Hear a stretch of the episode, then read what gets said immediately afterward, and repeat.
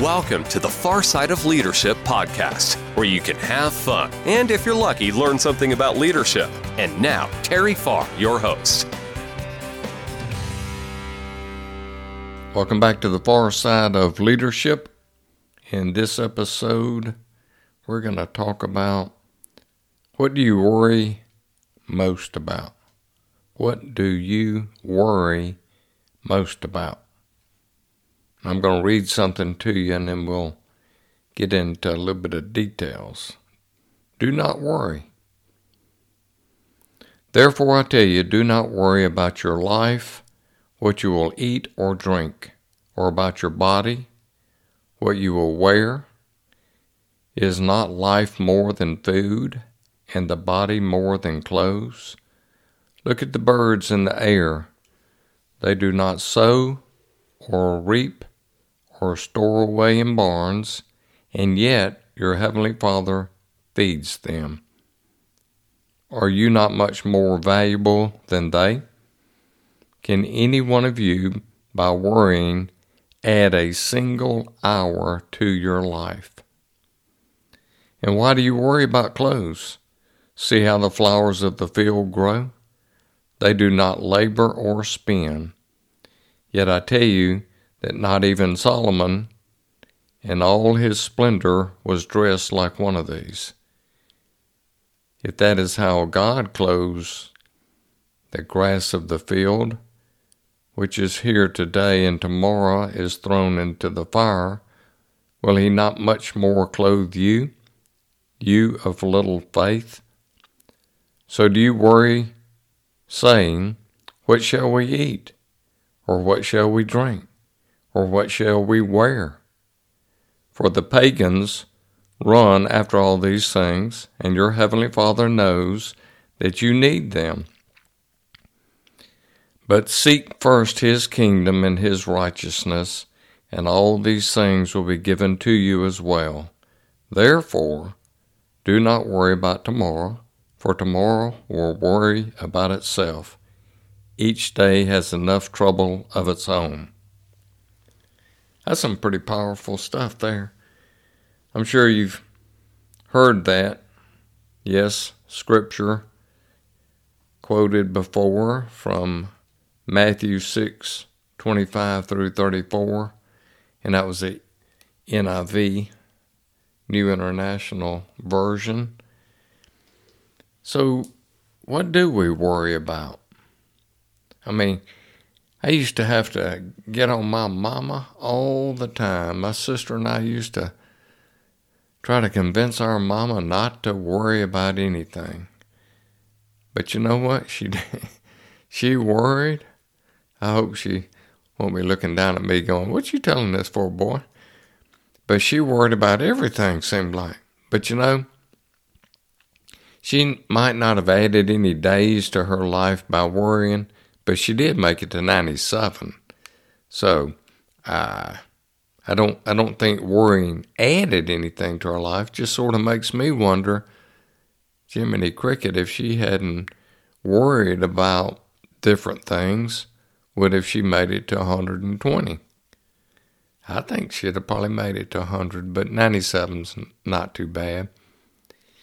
But she would worry, and I'm not going to pick on her too much, but if I called her, she would say, What's wrong?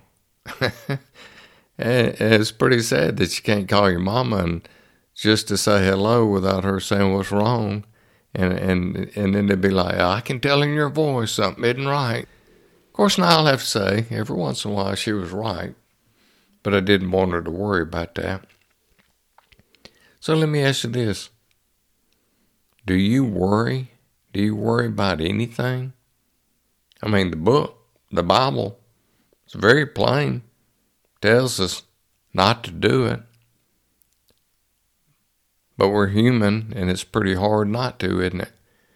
So I like to replace that word worry with concern. I don't think there's necessarily anything wrong with being concerned about stuff. But as I've said in previous podcasts, I had a preacher up in Jackson Dr. John C. Case. And he said, if you can't control it, don't worry about it. Now, he did not say, if you can control it, worry about it. He didn't say that. But if you can't control it, don't worry about it. And then my sister Vicky, she took a uh, Dale Carnegie course decades ago, and she taught me a lesson that she learned from there. And that was, see if I can get this right. So, what's the worst that could happen? So, let's just say you're going to worry about something. You just determine you're going to worry about something. Well, if it happens, how bad will it be? And in most cases, it's not that bad. And in most cases, it doesn't even happen. So therefore, we don't need to be worried about Mickey Mouse stuff. Now, that doesn't mean that you can not work as an example. Um, you know, it, it it does take money to live, so you've got to have income.